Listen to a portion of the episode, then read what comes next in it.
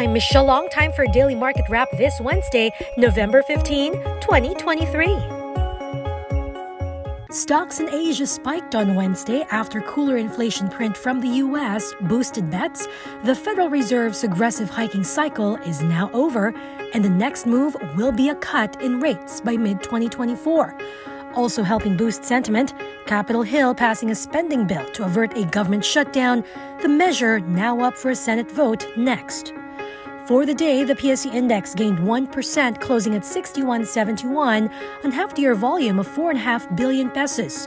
Philstocks Financial's Japheth Tantiangco says, with the U.S. inflation print, the Fed's dovish stance, the Bangko Sentral should also be done with its hikes already. But even this won't necessarily move the needle significantly instantly what the market is missing right now is uh, something exciting. Uh, I mean, exciting news that you know that would um, entice investors to get back into the market. I mean, right? Um, uh, what what we're talking about right now is uh, a, a pause in the monetary tightening. But a pause in the monetary tightening doesn't necessarily mean that it's already going to be good immediately. If you're going to look at so far, uh, majority majority, if you're going to look at their total, the PSEI members their total net income is uh, just up by uh, 6.1%. And uh, this is a slowdown from the second quarter, so more than 20%. So you can see uh, the uh, results have been mixed. Some have also uh, have already posted decline in their uh, bottom line. So we're seeing here the impact of the current macroeconomic challenges uh, from from the elevated inflation to the high interest rates. Well, inflation um, could slow down moving forward, but uh, it's not going to be you know it's not going to be a fast uh, it's not going to, rather, it's going to be a gradual slowdown, most likely. While Metrobank Trust's Christina Gabaldon also notes no material additions or deletions in the MSCI rebalancing, but some changes in weights are expected to trigger some more outflows. I guess prior to today, uh, market has been on the sideline ahead of the mm. um, MSCI um, announcement and the US inflation print announcement, uh, both of which happened last night. MSCI, as I mentioned, uh, was also a non-event with no material rebalancing, but uh, with an expected outflow of $19 million for the Philippines. In the earnings stream, the Philippine Stock Exchange posting a 20% jump in nine month net income, despite a dip in revenues, citing higher investment income. It notes listing related revenues fell 19% to 438.5 million with only 3 IPOs for the period versus 9 in the same period last year and the capital raised hitting just 4.32 billion down 77%.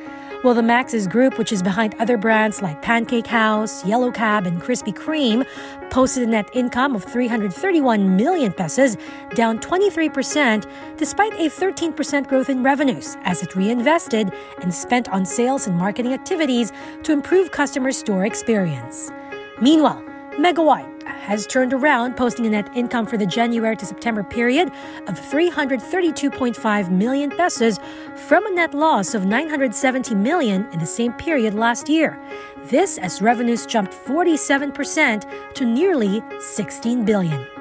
The company cites the construction segment's strong 47% growth, contributing 97% of total revenues, while landport operations at the Parañaque Integrated Terminal Exchange or PITX delivered 23% higher revenues, contributing 2%. Meanwhile, Chelsea Logistics of the Udenna Group reporting a 15% growth in revenues in the nine-month period of 5.3 billion, citing strong passage business up 61%, the freight segment up 9%, helping offset weaker performance in the charter and tugboat unit, as well as a decline in on-the-ground logistics as a result of warehousing segment revenue dip.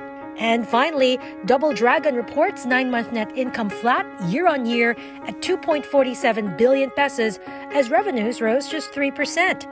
It says Philippine portfolio of titled hard assets strategically located in Luzon, Visayas, and Mindanao is expected to fully mature by 2025 and to exceed over 250 billion pesos in hard real estate asset value by 2030.